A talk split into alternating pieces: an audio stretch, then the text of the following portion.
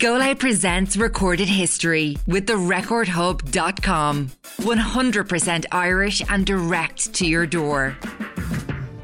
What is up, recorded historians, and welcome to Recorded History with the RecordHub.com. I am, as ever, your host on the podcast, number 19. Cannot believe we're up to number 19. And if you're just joining us, where have you been? There's a whole rake of podcasts for you to catch up on, which you can on the Go Loud app or wherever you get your podcasts. Who's there? Niall Horan, Hosier, Shania Twain. We've got Gavin Riley, Pamela Joyce. There's a rake of incredible very interesting and creative people there, all discussing their wonderful lives through three album choices. And this week, it is arguably, inarguably, actually, in fact, the funniest one we've done so far. It's a long one, this, because I spent most of the time laughing. It is one of our most beloved and respected comedians, Mr. Neil Delamere. Of course, many of us were introduced to Neil back in the day with a wonderful TV show called The Panel. I saw him when I used to make the pilgrimage down to Kilkenny to the cat laughs, uh, saw him them, loved him them, have loved him since. And recent podcasters will know that he has an incredible podcast with Mr. Dave Moore called Why Would You Tell Me That? Absolutely worth checking out after you listen to this one. What a great conversation with Neil, and we get into it here a little bit about how difficult it was to get Neil to tell me even one out, not to mention three. Easier to get Gloria Gaynor's I Will Survive out of Vladimir Putin than it was to get Neil Delamere's three choices. It's a great chat, great chat about his career, uh, about appearing on Mastermind, the podcast, and why he became a comedian in the first place. It's all here for you on a wonderful episode of Recorded History with the very initially reticent Mr. Neil Delamere. All right, welcome to Recorded History, Mr. Neil Delam- Delamere. Delamere. Delamere. I would say Delamere. Oh. But I have uh, frequently bastardized my own name depending on the pun I need for a poster for an Edinburgh Fringe show. That We'll get. I'm obsessed with how comedians pick the names for their tours. I'll tell you how. I'll tell you exactly how. Is because you have to. You, usually you do for Edinburgh, which is August, and uh, they asked you to fill in the brochure in February. So you name it something that could mean anything by the time you've written it. oh It's never. It's you're not describing something that exists. no, uh, it's it's usually punny though, isn't it? Oh, it's punny because punny is is is nonsensical. It, can, it can be absolutely It's any- universal as well. Isn't Yeah. it? it doesn't frighten anyone away. isn't it? No, but I've had Fresh Prince of Delamere was my best one. That is. Can I'll I be honest say, with you. That is creme de la mer. That is up there. Oh, creme Delamere, you're happy with creme Delamere? Yeah. Okay. And is it always a play on? No, Del- well, see, Delamere, I've I've had Delamere mortal because I would say Delamere, but like I've literally run out ones until I went ah first name. So the next one's called Neil by Mouth, which I'm quite happy with. It works on at least two. Yeah, t- at least two levels, least- and a that's all third you need. level if you join the That's, premium. that's all you need for a comedy Yeah. tour pun title. Is it two levels? you just want people to remember. That's all. Yeah, I'm trying to think of one for myself. Ed Case. That's yeah. Ed's good, and Smith, like Smith can be. There's a lot of Smiths. You can do a lot with that. I think. Joke Smith. Oh, you see, Is that it? that's really good. That's that's a one level. Anyway, we'll have a think about it. any listener to recorded history. Come up with a comedy tour title. For me, Ed Smith. You can work with Ed, or you can work with Smith, or, or put them both in. Radio Ed. Yeah. Edward Scissorhands. All right, Neil. Thanks for coming in. we are done. Look, uh, I don't know what number podcast this is going to be when we put it out, but. I'm going to be straight and honest with you. Of all the guests I've had, Yes. I have invited onto the show Yes. or the podcast so far, in some cases, I'm overwrought uh, by people sending me in a list of maybe 15, 20 albums and people getting into a right tiz. I know where this is To use, going. to, use, to use the technical term, and a right tiz. Yes. Like Sigrid, international supers uh, pop star, sent me a list of 15. She sat down, she went through them. Very anxious that I went through the ones that she didn't make. You, on the other hand, are on the other side of the spectrum. It was almost as if you were you just veering towards name, rank, serial number, yeah, yeah. and I was like, I was my German accent was coming through. Tell me your second album, because holy God, Neil, this was pulling teeth out of a turnip. It was. Yeah. This was um Can I pick the first album I ever bought, which was the best of the kinks? Maybe I'm not the right person for this show. Um I- yeah, I just I don't know enough about music. It's the stuff that I, when I go on quizzes, I love an old quiz, and I've done a few recently, and uh, I just dread it coming up. And I don't live the Ed Smith life of imbued with music and you know music on in the background Mm. and music on in the car. I listen to kind of talk stuff, and I listen to, um, I listen to various different, um, yeah, audiobooks and that sort of stuff. So I just kind of felt I didn't know enough. But you about it. travel up uh, to, in and around, and this is what I read on the internet. Yes.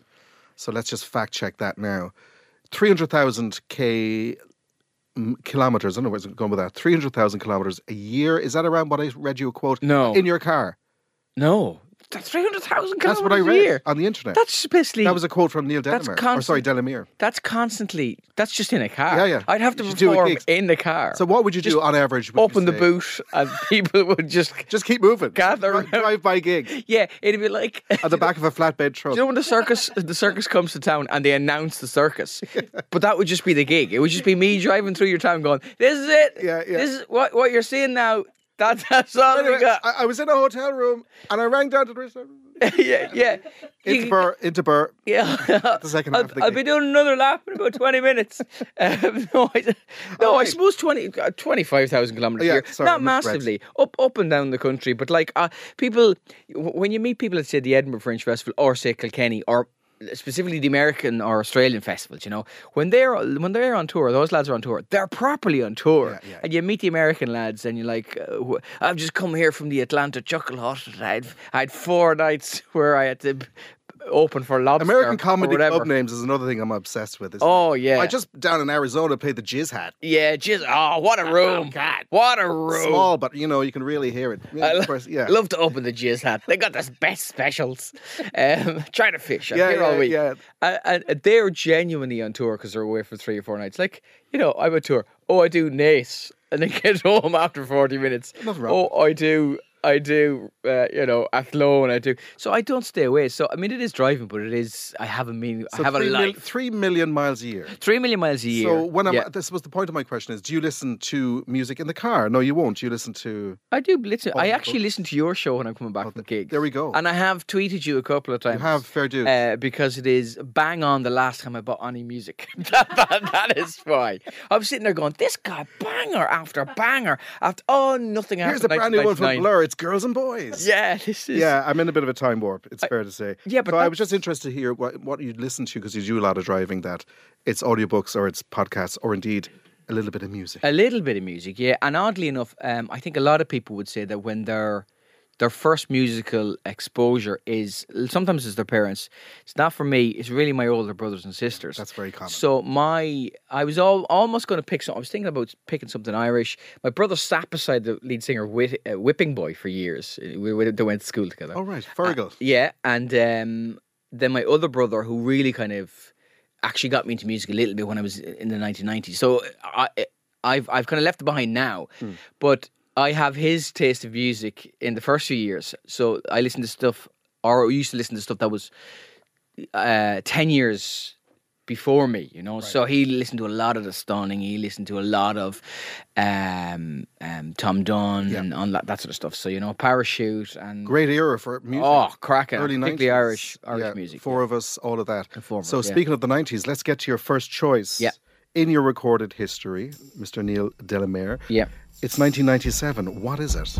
Thinly Choir. Yeah. And it's Maverick a Strike. Yeah. And I listened to it on the way in again. I listened to it again this morning, and the sun was What a out. Cracking. Absolutely fantastic. I, I've just listened to The Sun is Shining uh, about four times on the way in, and it's properly. And I love the idea of me, 1997, you're 17, you've just moved to Dublin, you're buying this album because uh, he it won every award. He You've won- everything. It was. I think there was how many singles off this? There was Sunday Shining. Yeah. Even after all, gorgeous Yeah. track. It's great when we're together. Your love gets sweeter, Sweeter every day, And yeah. ultra S uh, stimulation, and they all charted very high in the charts. Yeah. And he was never off the radio on 1997, 1998. Yeah. Vinnie Quay was dominating. uh, everywhere, and there was people like me moving to a new city and singing the words to songs that they had no understanding of Yeah. whatsoever. I sang it on the way in today. It all comes back, and I went, I have no idea what any of this It's is. this weird kind of awfully Jamaican patch. yeah, yeah, The sun is shining.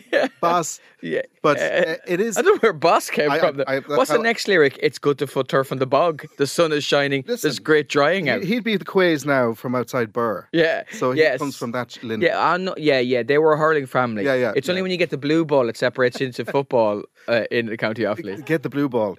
Uh, but yeah, it's just I I picked that because it has a load of bangers on it. Absolutely great. and album, also because it, it, it, you know that Proustian thing of I know it's a f- it's food when it's it's a Madeleine, but it's that song that brings you back to a very specific time in your life.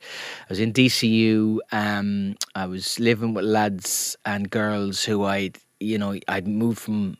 I'd lived I lived with my brother first when I moved to Dublin, and then this was the adventure. You know, we're all living in in Ballymun RTC, as we used to call it, DCU before it became posh.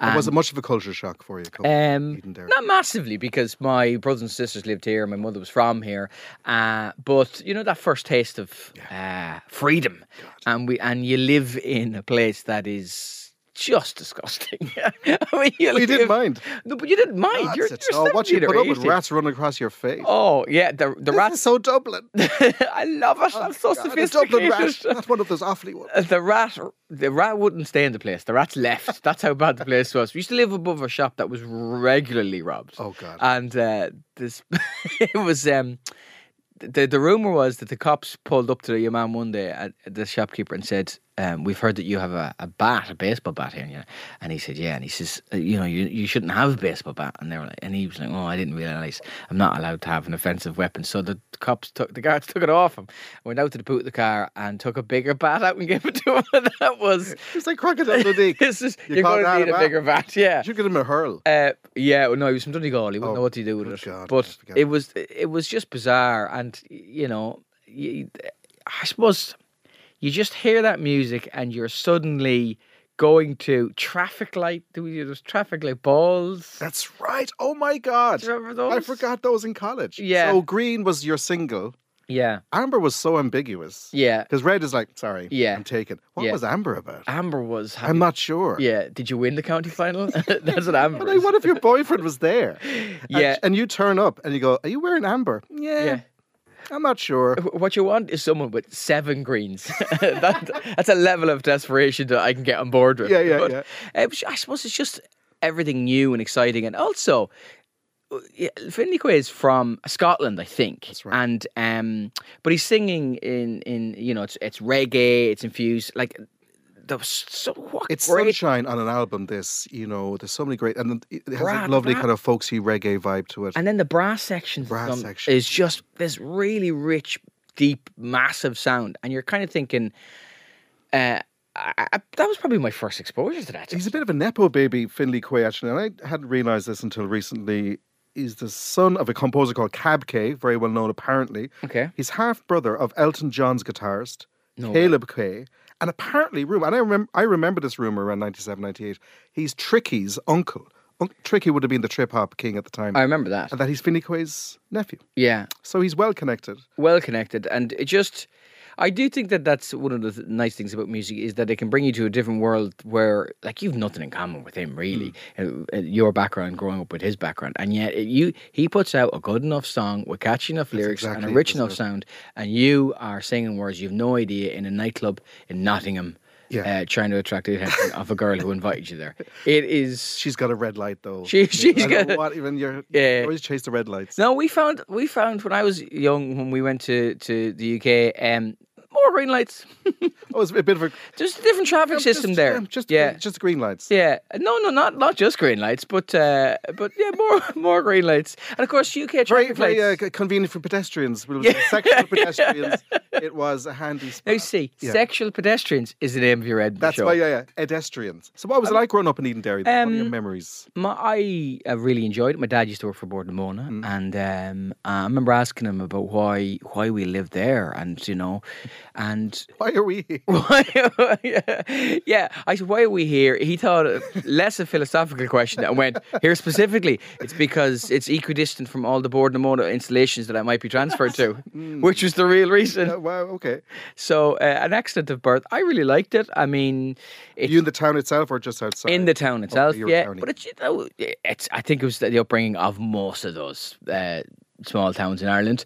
Um, went to local secondary school, uh, tried everything, tried Gaelic football. Not great. Yeah. Uh, ended up doing doing that thing that people do if they like sport, but work their way through all the possible options. So if you like football, hurling, uh, rugby, so what you end up doing is like individual sports like karate in the Midlands in the nineties. God, Handy for the nightclubs. I I'd say. could be, I could be Jean Claude Van Damme and uh, swimming and that sort of stuff. So yeah, I really liked it, and it was my mum was a was a, a homemaker. My dad used to work for Board Namona. I mean, I suppose the eighties there's probably a recession, but you're too young to notice that. And now also your dad is in a semi state, so it's probably fair enough there. And speaking of your dad, he's he was a big inf- he was a he's a very funny man by all kinds of real character. Yeah, yeah, and that maybe you picked up a lot of, yeah. of he's, his he's kind of He still says uh, people ask what's the t- tour about every year, and the tour is about something different every year. But every single year, my father says something weird enough, inappropriate enough, or genuinely funny enough to get into the show. So he has done some. One of my favorites. We were at a we were at a funeral once, and he's in his eighties now, and um, he's sitting about halfway down the church, and. Uh, the Eucharistic minister walked off the altar to hand communion back down at the back of the church. And I said to him, You're going to go back down the back. And he went, Well, it's too far. And I said, You're going to go up to the front? And he said, Well, that's too far as well. And I said, well, What are you going to do? And all he did was just lean out of the pew and open his mouth like a dog looking out a car window and then just pointed. at that is Catching where a you should frisbee. deliver it. And you, yeah, your woman just didn't even break stride. she horsed it in. fair It's like you know, like a collie on a Lilette's ad, Yeah. or a collie on Slow or- motion. Yeah, slow. It was amazing, and there's an element of you get to a certain age and you just don't care at all. So he's always done stuff like that. I found him ripping his name and, and address off letters once. This is years ago. He was throwing out, and I said, "Fair play to you. You're in your seventies at that point, and you still know all about identity theft." And he goes, "I don't know what you're talking about. I'm using somebody else's bin, and I don't want them to know who it is." And you're going straight in the show. yeah, that's writing it. that down. So have you gotten a lot of material f- out, out of your Uh, dad over the years? Yeah, but he what he does is he like I remember once we did I had this show that was entirely about the last day that he ever delivered the meals on wheels. Oh. So he used to deliver the meals on wheels to people around Eden Derry. And I, I went with him on the last day and he went, I'm just getting kind of too old for this. I don't want to do it anymore. He was delivering meals on wheels to people who were considerably younger than him. And uh, but then uh, so shows very very rarely. I know we're getting off topic, No, here, no, but no. shows very rarely um, come not come to you fully formed, but you have an idea while it's happening in real time that this is going to be something. This is what happened on this day. I went, wow, I'm driving around my hometown with my dad. It's the last day that he's going to do something, and we're passing the school I went to. We're passing the swimming swimming pool I used to swim in. Uh, you know, we're passing. It's the- like a right trip around. I mean, that is yeah, it's perfectly. that is an up Edinburgh for you, show. yeah, that is a show. So, um, so uh, that was the one time that was called Butch Cassidy and the Sundance Pensioner. That's what that was called, and I was very happy with that. Nice one. But at the start of that show, I said to him, I had this j- just kind of I was setting up the scene about him and him. He smokes a pipe, you know, and even though it burns holes in his trousers entirely, and like you'll chat to him and then you'll turn around and it's just an eighty-year-old man in fishnet tights who doesn't care, right? And I said to him, It'd be very funny if we took a picture of you with your pipe and your jacket and your cap, uh, but then in fishnet tights. Would you be up for that? And he went, 100%. So I did this. And uh, he's a fine pair of pins in him. And then at the end, I remember doing Vicar Street, and at the end, this was the end image. I said, You'd think that all this stuff was made up. And I would have pictures to demonstrate that all this stuff happened. And one of the last pictures was him in fishnet tights. And my God, the reaction of a thousand people. Was he there for it? Uh, he was there for it Oh Oh one my night in God, Vicar Street, and he's, he glorious. hasn't seen me that often. And they gave him a standing ovation, and uh, he was absolutely loving the attention. What a lovely moment for him. Yeah. That was there an element of gambling because I've, I, one of my f- the stories I read that you tell. It was 1990, and you found yourself in a very fancy hotel.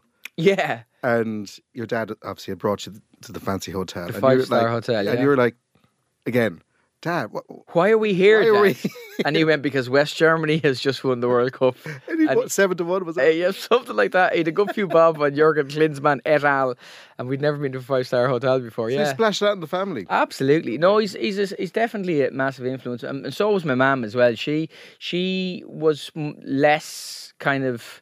She was very outgoing, but she'd be less in that kind of traditional ebullient. Hmm. But she used to do stuff for, uh, like, she used to do Maureen Potter skits and used to dress up and learn all the skits and do all that for f- to to raise money for for uh, for various charities around. But like she was a like a powerhouse of that Irish woman who moved away from Dublin when people didn't really do that. And well, a few people did, I suppose, in the opposite way. They moved away in the sixties, had to give up the job because Civil civil, service, service, yep. and. uh, Outrageous, you think about it now, isn't it? yeah, n- but not only like even if you were mis- if you were a massive misogynist, even if you were massively misogynistic, surely you would think if you were in government at the time, well, we're getting rid of half the workforce. M- m- maybe I can park that for economic viability. But No. yeah, they all had to give up their job until I think seventy two. It was quite late. Um, but she went down, and then she's no longer with us, but uh, was the lady captain of the golf club, was in the bridge club, set up the Citizens Advice Bureau, set up laundry for me uh, for older people that they would. I do actually lau- thought you said lingerie. l- l- that came later. was- that was your dad. came later. you listen. I mean, the local You're married for lingerie, 50 Lions years. You have to keep things spicy. Set up um, the meals on wheels for older Great. people. Yeah So very active set in the up the community. yeah. Eden Dairy Festival. Yes, so mm, absolutely massively uh, active in the community, and um, yeah, they were huge influence. And then, not to generalize, but to my mind, sometimes this is the case that Mm. comedians, the, the kind of the origin story for comedians. yeah. I was bitten by a radioactive. Frank Carson was radioactive, and he came and he bit me As a in cracker. the eighties. Yeah.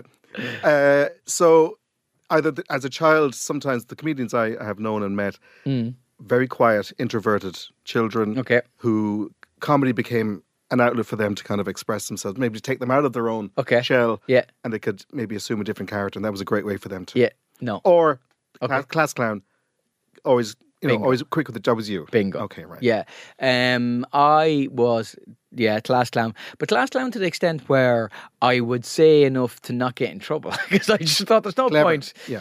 there's no point in me, you know, getting the first two m- m- cracks in and then going the third crack. It's a, c- uh, it's absolutely brilliant, but I'm going to be in detention for however long. So You there's held, no point. You held off just Yeah. for self-preservation. And also, I was good at school. So if you do a silly remark, but it's also evident that your own work isn't being affected by it, and hopefully you're not too disruptive, I think they'll kind of. You know, it leavens things in the classroom. I don't think they're overly upset by that sort of stuff. You know, the And then your teachers, you know. father being very funny at home as well, so there was a lot of comedy there. Yeah, he, he- yeah. Um, he just liked stories. He used to he used to work on a weighbridge, so there'd be lads coming in, like uh, t- truck drivers coming in from all over the place, and people coming in to get briquettes, and uh, people coming in with deliveries, and just that sort of. I hate the word banter, but i it is that sort of bonhomie and meeting people and chatting to people. And I'm surprised he's not top of the list, to be honest with you. And people from Eden Derry, it's because he's not from Eden Derry, possibly. But um, yeah, it- it's very social sort of a I human. think you know? yeah, because I saw a lot of similarities between our own upbringing. I grew up in rural part of North Cork, and my father ran a pub. Yeah. But to this day, the most naturally gifted comedian uh, I've ever met. I'm not biased, obviously, but he Yeah. was just naturally a very funny man. Yeah. So there'll be a lot of jokes. He just thrived and lit up. It was a tough life Yeah. being a rural pub- publican. Yeah. seven, Long hours. long, seven days a week. You get two days off a year. Yeah. And even, even on those two days that you were allowed legally on Good Friday and Christmas Day, there'd be a rap at the door. Somebody looking for And you're booze. going, so we, Leave him we, alone. used to, we used to have to hide under the sofa. and yeah. close the Yeah. curtains. Yeah. It's like making me, are you inside? Yeah, we're having f- what's called family time. Any chance of, a, anyway. Was he ever tempted to go ultra Christian to protect those two days? We are. Yeah, yeah, yeah. We are practicing our go, faith. go now. full the full Enoch, I think it's called. Yeah. uh, no, but my point No, is well, then that he'd be outside at the, at the door constantly over and over imagine and over again. Enoch just coming to your pub door every day, not coming in. No, just You looking could in the use him window. as a coat rack. You just Look- hang, hang your hats on him. There's people in there having crack. Jesus hates crack. Uh, but he he used his humor was so I suppose influential on me that I would use humor then as a way to kind of Connect with people. connect with him. I think that's what I- particularly. yeah. Oh, okay, that's that- I very would, interesting. I would watch a load of comedies if there was a comedian on telly. I'd run into the bar when it was busy. I was like a lunatic. I was so needy, I suppose. But I'd get him out. Dad, there's a there's a really funny comedian on. Would we go in and watch him? There'd be like fifty lads in the bar begging for pints, and he'd come in and he'd stand there with me, and he Wow. Now, you wouldn't find it funny because it'd be kind of a A different- a, a new wave of comedy. What age? What age uh, uh, did he have you at? What? what how, Uh, so he would have been mm, early to mid thirties. Right, okay. Yeah. Because my parents are older than that and had me quite late. So I do think that we would we there's certain people we would like, but Oh, there was no crossover. But there's very little crossover. So my like my dad's born 1935. If you think about it, you know. So um, He was Hal Roach kind of. well, we th- we went to see Neil Tobin when was one of the first things I ever saw, and I was about 16 when I saw Neil Tobin, and I saw him in the univer- probably a university concert. Was that a show that's in, of his own or was it the Brendan Bean? Uh, no, it was a show of his own. And sometimes there's a kind of snobbishness from certain generations of comedians to other generations of comedians. And what I would say to anybody who's starting out is that just because you don't do the same thing that they do doesn't mean they know what, they don't know what they're doing. Like, he really knew what he was doing. And even at 16 or 17, I knew. consummate performer. Yeah. Like they're like s- say some of the so, some of the guys who maybe do stuff that they wouldn't have written themselves. I'm not saying Neil Tobin, but there's a generation of other lads who didn't write the stuff themselves. And Well, Bob Hope like, never uh, did. Roy, Roy Walker or something Yeah, like yeah. this, who I've met a couple of times, uh, and he has presented a couple of things that we were on. But you watch him and you go, okay, so I wouldn't say cover the same topics as him, and we all have to write our own stuff uh, in our wave. Look at the way he moves. Look at the rhythm. Look at the timing. Look at the h- how he controls the stage. And if you can't learn from that, you're an idiot. Well, you I- don't really love. Well, Bob Monkhouse to you me doing? would have been a comedy hero of mine. Now, people would have uh, accused of it being a little, how will I say, disingenuous. Yeah. But if you look at the craft, yeah, the timing, and he wrote the stuff though. he- but he had thousands of books. Yeah. That, that he lost. and they were stolen then, were yeah. stolen, yeah. But he, when he came back towards the end, there's a BBC documentary about him. You've probably seen it. Just before he passed. just before he passed away, he felt that he that he wasn't getting the credit actually as as a writer and uh, as a, com- comic because he went into game shows and they thought that he was he, he thought that people thought that he was just this light entertainment guy where actually he could do the craft and he wrote all those jokes and that famous one which he was never credited for in I think it's the Joker, isn't it? Where he goes, you know, I wanted to be a comedian and they all laughed at me. Well, they're not laughing now. That was his joke and they didn't credit him for that. But, you know, he could 100% do it. Yeah, and I just you know uh, before we get too far down the road, I suppose because I'm absolutely obsessed with comedy. So, but we'll get to your career. I mean, any comedian that gets in, that, that does television as well is to be disregarded. We kn- that's what you're saying. uh, so we'll get to your television career very shortly. No, but we're going to get to your second choice, Neil, in your recorded history, Yeah. if you can remember. This is the second message you sent me four days after the first. Right? So uh, this is the second drop of blood that fell from your musical turn up. throat. Yeah. Uh, so we're still in the nineties. It's what? It's what's the story, Morning It's Glory? yes, brilliant. I thought I would be willfully mainstream and not care. Do you know who else chose this? The smartest man in television and radio also chose this album, Mr. Gavin Riley. Uh, really? Yes, Yeah, you're he's a in good company. massive Oasis fan as well, isn't he? Um, it's the one where if they got back together, I mean, I would love to see the crowd, but it would be me and Gavin Riley and people Just who the look two of like you up me the and Gavin front crying. crying, Riley. Yeah. Riley on my shoulders, weeping. In a Meath and Offaly jersey. He- Meath, yeah, yeah. this is this is the, great best day of our Brown lives. shoes and the jeans on. Proper, yeah. Riley's like, this is better than like when the person hasn't gotten in in the fifth count. this is amazing. Oh my god, they're going to have to The stats on this alone. Um, I ch- uh, again, I picked something where I was in an extra vision. okay, I was in an extra vision in the 1990s. I was 14 or whatever age Yeah, I was, yeah. Hmm. 13 or 14, and Wonderwall was on the sound system. I can still smell extravision to this day. As I was Sweat, popcorn, and mild disappointment. uh, mild yeah, yeah. disappointed. Oh, the extra vision! What Yeah, a oh, God. Hmm. duty free purchase that would be. Um, and now I know Wonderwall has destroyed a million parties. it's still a good song. with a random fella playing it on Yeah, it. yeah. But why do so many people play it? Because it's easy. It has something, and it is easy and instantly instantly recognizable. They they just had this didn't give a shit Mancunian attitude uh, that if you're a teenage boy looking for your place in the world and your mates suddenly like this and you go There was nothing like that. oh my god, who are these two lads who do not Hmm. care? And also, absolute banger after banger. Like that album, I actually usually s- I don't when I listen to it still. Uh, I haven't listened to it in a long time, but I don't. I don't really listen. Roll with it is, is the So, second song, so I don't listen yeah. to that. But I go Wonderwall, Wonderwall, don't look back in anger. which is a great song. Great, Uh, one of their best. Some might say she's might- electric. yeah, uh, Morning Glory. Morning Glory. Finishes with Champagne, Champagne. Supernova. Come on. Yeah, yeah, an absolute.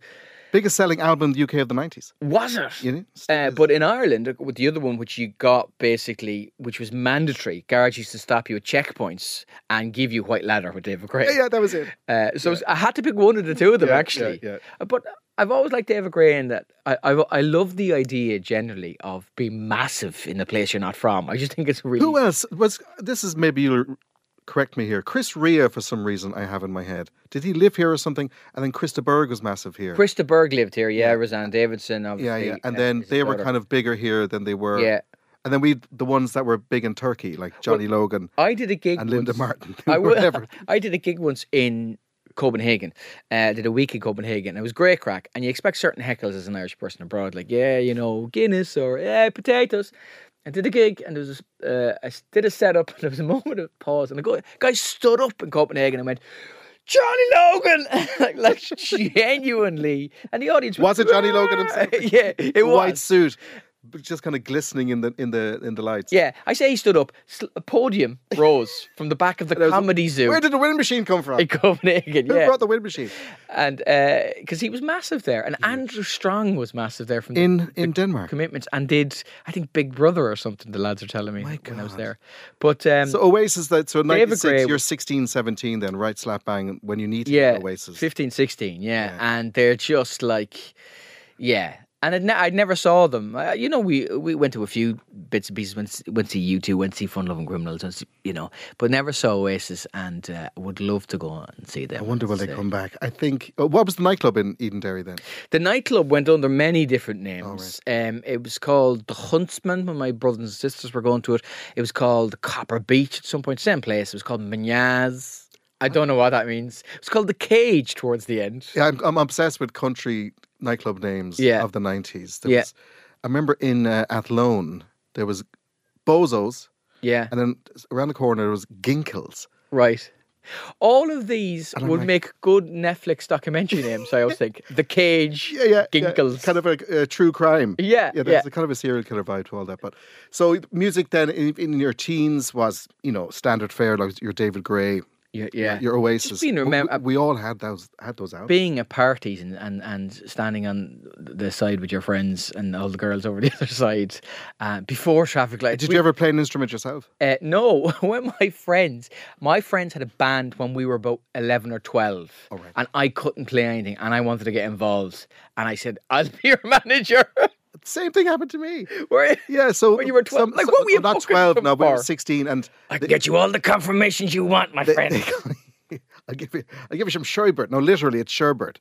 But at the seventeen, the Synoptic Gospels is the name. They someone ran their finger through the Bible yeah. and came across the Synoptic Gospels, and because I had a suit Mm. and spoke with a mildly, not Understandable. a mildly posh by North Cork standards accent, Mm. I was designated the manager. So I just have to wear the suit and stand beside them. What age were you? I was about 16. Yeah, okay, that's I had glasses as well. at that That's stage, so slightly that- better That than- was I was qualified. than 12. Yeah, 12. What the hell? What, Like, we got them. I, what was going to happen? I think they got a gig in like the end last day of school in That was primary similar school, to us, yeah. and I was sitting there going, like, would a Go fuck here. "These- these kids are gonna be massive. I'm sitting there with a with my confirmation suit and you know one of those fake cigarettes that was candy. These kids are gonna be huge. You better sign them up now. Free car. Who do you think this is? E? RTE. I could just see the pinstripes. and it's true, but yeah. Yeah. Get in the What? van. You want a lead singer to fight Tommy Fury? I can make it happen. He's 12, but he can put on some poundage. He's Uh, Wait doing till a lot. YouTube. You won't have heard of it, but YouTube. I make him run. make him run to the gigs. He's doing a lot of road work. yeah, because apparently I was the bad guy, or sorry, the driver from Heart to Heart. Your manager, getaway driver. Yeah. Yeah, yeah. When they get together, it's murder. moider. so look, before you, that's your next show, your your your career in music. Mm. Uh, so you left school, you studied, you obviously did well enough. Did, again, yeah. could have uh, done could have done anything actually. Yeah, yeah, Mm. A so you- point's enough to do nearly anything except pharmacy. I think or whatever I was the, so um, six hundred. similar enough to my class when we finished up. I think twenty five to thirty percent did computer science. Really? Yeah. Well, Oh, I did it because my Uh, brother one, had one done it. did pharmacy, and he was the My brother had done it. Yeah. That's why I did it, and uh, Uh, th- uh, there you go. There's a difference in a generation. My father told me there was 15 people in his Leaving Cert class, and five of them became priests. Really? So 1953. So y- uh, you say a lot of people became computer programmers. That's the difference was in, it, yeah. in 50 years. Yeah, I did computer applications because my brother had done it, and um, I knew I would get a job in it, and I knew as a placeholder. I had no idea what I wanted to do. And was comedy even a part of your life? No, I loved comedy. Loved Cheers. loved Cheers. um, loved Blackadder. Did recently did the chase, the celebrity chase with Helen Lederer from Blackadder, and I was like, oh my god, Your world's This is come amazing. together, Um, loved all that. Loved Fry and Laurie, mainly kind of English ones. Loved Mash as well. Actually, I know that's American, but mainly kind of more influenced by the English ones. But never even never thought of it as a. If you grew up Had anyone said it to you, one of your friends? Ah, no. Neil. Oh, you're a bit, yeah, no, but every, but like it's Ireland. Loads of people are a bit of crack uh, and reasonably sharp. And, you know, that's what this existence in this country is, largely speaking.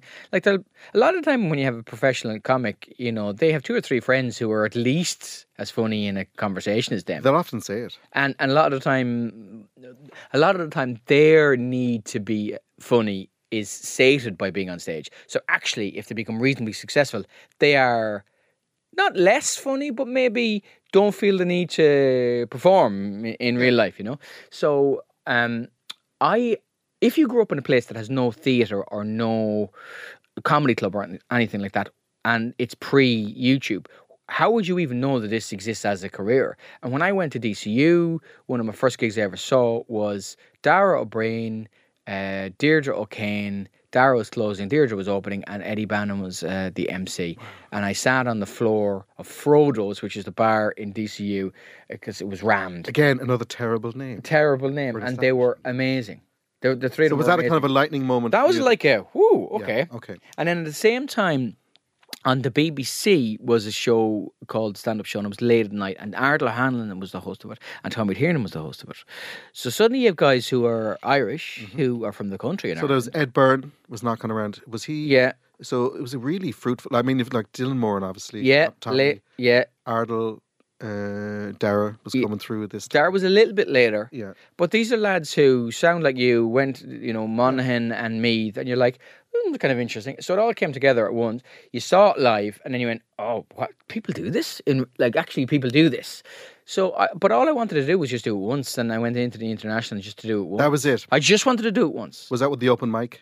Yeah, you go in and you do kind of ten minutes, and you just, you just, Do you remember actually that- do five minutes. Do you remember that early material? That first couple of jokes. Uh, I, re- I have a vague idea, but uh, I remember it being terrifying, absolutely terrifying. And I remember it being me learning it back to front. Off Uh, by heart. Yeah, and so like anything could have happened. Like w- there could have been a terrorist attack, and I would have finished. You that would have five kept minutes. I would have kept going. Yeah, the early days. That's two thousand four. or yeah. No, it's so. even before. Then. Oh, is that yeah, okay? Yeah, yeah. So you made the break into it full time around. 2004 was a big year. I was, you went to Edinburgh.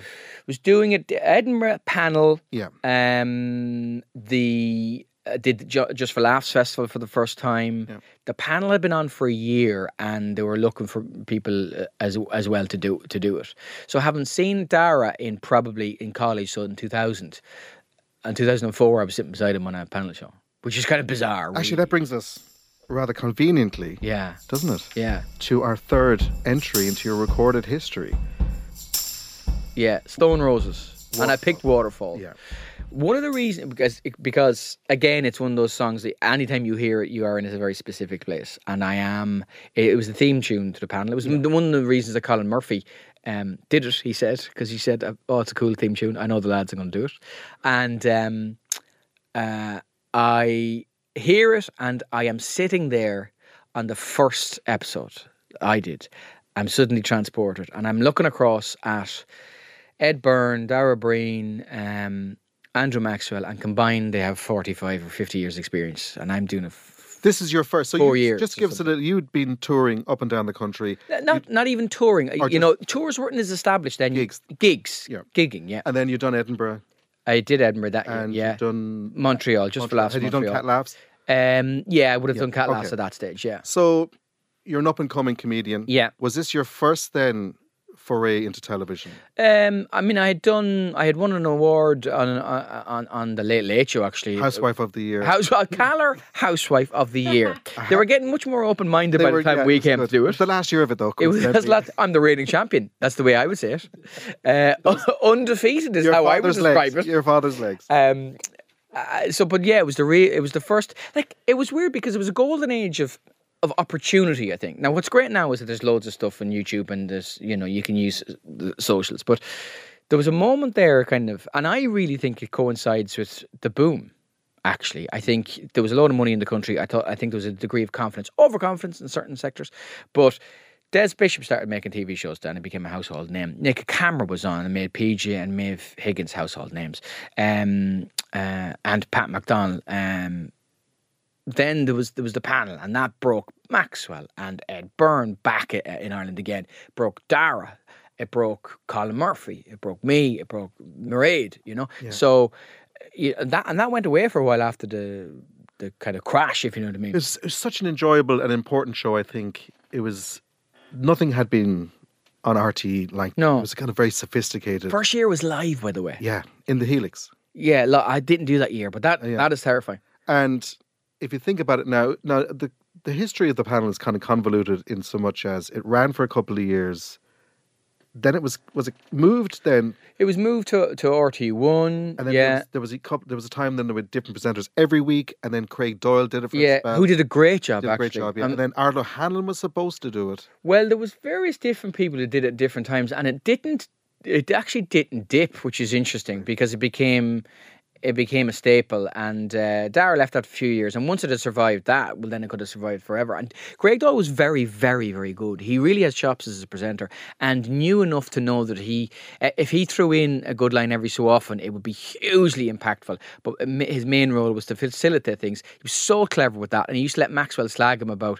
Maxwell used to do this character about being his yes, sir, yes, and he used to pretend to be his butler. Yes, sir." if I, if he said anything remotely posh Southside Right, Dublin, yeah, yeah. Maxwell would So he's go very for it. generous in that way. Go for yeah, and he- Hasn't aged a day. Have you seen? Ah, He is It's frightening. unbelievable. Yeah, he makes Paul Rudd look like Len Goodman. That's what I think. He's the late unbelievable. Len Goodman. The late, Um, I wa- yeah, yeah. Uh, and uh, so he was very good, but uh, it was it was. Anytime I hear the, the theme tune, still it it, it brings me back. Because Stone Roses, I remember that I hear "Love Spreads" by the Stone Roses, and that was when the last word started. yeah, And I am instantly. It's like when the moment you're talking about, it, I, to bring it back to Pixar, as I so often do, Ratatouille, yeah, when the the, the restaurant critic tastes his soup. Yep. And he's been very kind of, oh, God, we will uh, taste the soup. And there's an amazing little sequence where yeah, he's back in his little village with Yeah. his mother and his grandmother. And it's like, so when you hear Waterfall, you're back in that studio. But there was a moment on the very first panel, and the first, the, you know, the jokes are going well, and you're like, okay, I can, I can do this. And then Miriam McCallaghan comes out, and you remember you're 24, 25, and you're kind of, compared to those grizzled veterans, you're the young and the cute one. You've in no, some you've ways. no beard then. No beard then. And um, somebody said she, she she I think she had s- eight eight children. Yeah. And I said to her, I remember I remember lying going, "Cri- you've been you have been pregnant longer than my no limbs bonus. right? And You be- said it to her face. said it to her face, but because it was true, and because because you're young and inexperienced and kind of mildly naive, and because she's very generous, she just goes for it. Everybody else goes for it, and the part of you goes, oh, God, there might be something in this. Right. Might be invited back. So that opened up television to, I have so much to talk to you, and we've only got a short amount of time, but I want to speak to you, obviously, trying to get the balance between your stand up Hmm. side of your career, which feeds into your television, which Yeah. feeds back into your stand up. Yeah, yeah. But so t- trying to get that balance between, right, I better do a bit of telly, and on the back of that, Tour. a bit of a tour. Mm. On the back of that tour, let's do so. So that's the strategy side of things. Is that something that you've honed over the years, or is, it, is if mean- someone rings? Can, can you have a strategy really when when the outlets in Ireland aren't, aren't as varied as they would be in the UK? I mean, I think you could probably, you know, plan a ladder and like you, I I certainly knew guys who I was in. We I would have a UK agent and you would chat to them and they would go, well, I was, what would they would do is I would do Apollo and then I do a live at the Apollo and then I would try and get a guest spot on this. And then I would, so they, there's a ladder there in a bigger environment. Whereas here it's, it was, if, you know, get on the, get on the panel, Get on nationwide. do, do, do it, do it as well as you can. and then Yeah, it's a lot more depending li- on what it's, it's even more limited now, I would imagine. it's even more limited now. But the good thing is, is you put your stuff online, and you know, um, I always people used to ask you the question of which would you prefer to do live or or telly, and it was always live because the telly fed the live. But there's nothing that match, matches that sort of instant, instantaneous hit of Mm. connection with an audience. You know, And speaking of, I suppose maybe the Mount Rushmore of your career, winning Celebrity Mastermind has to be up there. It's I was I watched it this it was morning. yeah. Can I just say, Neil? Yeah. You know, it's, it, the whole thing is set up, isn't it? It's a very intimidating, the the very dark studio. Yeah. It's an interrogation with the chair and the light. Yeah, yeah, yeah. You come out like Jason Bourne, sitting down, cool as a breeze. Yeah, I'm doing Vikings Yeah, go on. And I think you even say something cold as ice. Go, I better get one round to give the rest of them a chance. no, I did not say that. I mean, That's what he I said. mean, I should have said And he that. turns around and he just slowly moves the chair, the famous chair, with his fingers in the air, back and forth, waving his fingers like a flag. Yeah. Well, no, no. Give it the. f- What actually happened was I combined both the the voice and mastermind. So I did a full Yeah, yeah, turn. yeah, yeah, With, uh, j- holding my two fingers up to everybody. Nice. And at the end, then you made the wanker gesture, which was, I- Yeah. I, felt, a nice little classy touch. Yeah. Yeah. Well, Uh, congratulations. I on got that. nine out of ten. The winner of The Apprentice was on it, and she got ten out of eleven. I was raging that she got an extra question, and I was like. If we go into the general knowledge round and she beats me by one, this place has been burned down. This place Are you competitive then? being burned. When it comes to nerdy stuff. I'm competitive if I think I have a chance. Oh. Um, and then we went into the second round with the general knowledge thing, and it was it was okay. I pulled away, you absolutely killed it. but it's not as it's not. Yeah, uh, what's very interesting is you adrenaline starts to pump, and you don't hear the questions a lot of the time. You almost hear two or three words in the questions and are guessing. And if it goes right, y- you And the one you got wrong, do you wake up in the middle of the night? no, Oh, I don't. Toronto. no, um, but I did another one recently. So I've done the chase, celebrity chase, and I've done um, beat the chasers. Wow. Now beat the chasers. That's tough. It is tough, and all I'll say to you Oh, is it's filmed, is it? You can't say it's it. filmed. You know, i- if you get into a, a, a tricky run there, it can be tricky. And just speaking of the, the diversification, Mm. there I got through it, of your career, you've got your own podcast with, I would say, one of the most difficult and obnoxious characters, not just in radio, I Yeah. think generation, generationally in media, Mr. Dave Moore. How do you. Dave, Dave Moore, Dave the Diva Moore. Yeah. yeah. I mean, he's he's like a mixture between Mariah Carey and DJ Carey. uh, uh, DJ Carey and actually I haven't seen the money yet. Actually, Mm. good point. And um, and Adolf Hitler. That's how I would describe. that it. is ex- a perfect, com- a perfect description. Adolf It's- Carey. It's called Why Would You Tell Me That? Yeah. And for anyone who hasn't heard it, it is so interesting and so funny. So yeah. How would you describe it? I would describe it. Uh, I've always wanted to work with him, and um, we wrote a sitcom pilot together. Believe it or not, Mm. Really? Uh, yeah, and it was it was commissioned to, to write this script. A and- monstrous radio presenter teams up with a handsome, smart comedian. who who who goes back to his management days. Yeah, yeah, Dave, you're gonna be on fire. Yeah, you're gonna lose. You're gonna lose the stomach guy. This is all about you, my friend. You, you, you, you, What you. about Dave and Dave? yeah, yeah. What about Dave? What about Dave squared? Dave times Dave. All your Dave needs. That's what I want. www.dave.com. What about a TV channel? It's already been done. What about um? Oh, more Dave, Dave more. Ah, Uh, he is. He really makes me laugh. He's a very, very bright man. Sweet, smart, funny And man. um, so when that didn't kind of work, that wasn't picked up. We said, "What else we want to do?" And we both kind of tell each other random stuff when we meet. He said, "Well, why don't we do something around that?" So basically, the podcast is one or other of us each time uh, researches a couple of facts and then brings this expert in the second half that will tell us something incredible, Brilliant idea. and we're kind of wowing the other person. So stuff we have done. Paul McClune was on the show, for example. Paul McClune, who today FM listeners would know, also the lead singer of the Undertones. Paul McClune used to do the voice of Sinn Féin That's right. uh, when they weren't was allowed Section to be 31 on or the something, yeah. air. Yeah. So he was doing the voice of Jerry Adams and Martin McGuinness when it wasn't allowed. So surreal. and a man that we knew and Yeah, the he only stories he mentioned it has, recently. So we had we had him on. We have we had a, a geographer who explained why the maps that you saw in school was wrong. Yeah. Because it's based on a projection from the 1500s and it stretches. It's such perfect fodder for pub bores like myself. Yeah. Mm. Listen to the podcast, claim the facts as your own. exactly. You know, as you never guess what would happen up in Northern Ireland with the maps. No, wait, I've got it wrong. Paul McClune used to draw countries Paul for McClure. Jerry Adams. And apparently, that's where Northern Ireland came from.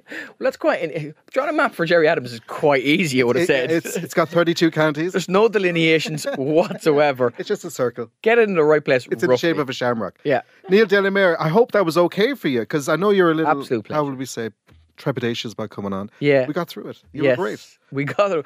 And what better review can anybody give anybody? got through else? We got through it. And I meant to say, no, that was really, really brilliant. But um, I have to ask the question, as is standard issue for this podcast. If you can only pick one of your musical choices to go with you in your 300,000 kilometer journey around Ireland, Um, I would pick the Oasis. I pick. I pick what's the story, Morning Glory. But I'd, li- I want a couple of singles from them as well. I want the Master Plan. I want, and I want Talk Tonight as well. I want kind of something a little bit gentler as well. And that's the full the full gamut. good choice. Neil Delamere, thank you so much for coming on Recorded History and sharing yours with us. Been a pleasure. Yeah, we did more than get through it, in fairness. One of my favorite episodes yet. I know I say that a lot, but I have to say, an absolute hilarious joy talking to Mr. Neil Delamere. And we got his albums out, three great choices, eventually. And thanks again to Neil for coming in, a very, very busy man. And do check out his podcast with Mr. Dave Moore. Why did you tell me that? Well, I'm telling you, you'll be going into the pub resplendent with pub bore facts to bait the band. If you liked any of Neil's choices, which I'm certain you did, or if there's anything you want to check out yourself, I would love it if you did so by way of our sponsor, therecordhub.com, 100% Irish owned, 100% online, and everything you need is there at the press of a button. This podcast would be impossible without them. Back again next week with another great episode. This time I'll be in conversation with my own personal musical hero and the musical hero of so many of us the great Mr. Donald Dineen. Do what you can to subscribe to the podcast. It's very easy. Just hit the subscribe button. There's a new one out each and every Sunday. And above all that, make sure you subscribe to yourself. You're as good as gold. Talk to you all next week. Adios. Go Loud presents Recorded History. Hosted, produced, and researched by me, Ed Smith, at Go Loud Studios. The show was created and executive produced for Go Loud by D. Reddy. Our series is proudly supported by therecordhub.com, your local Irish and online record store.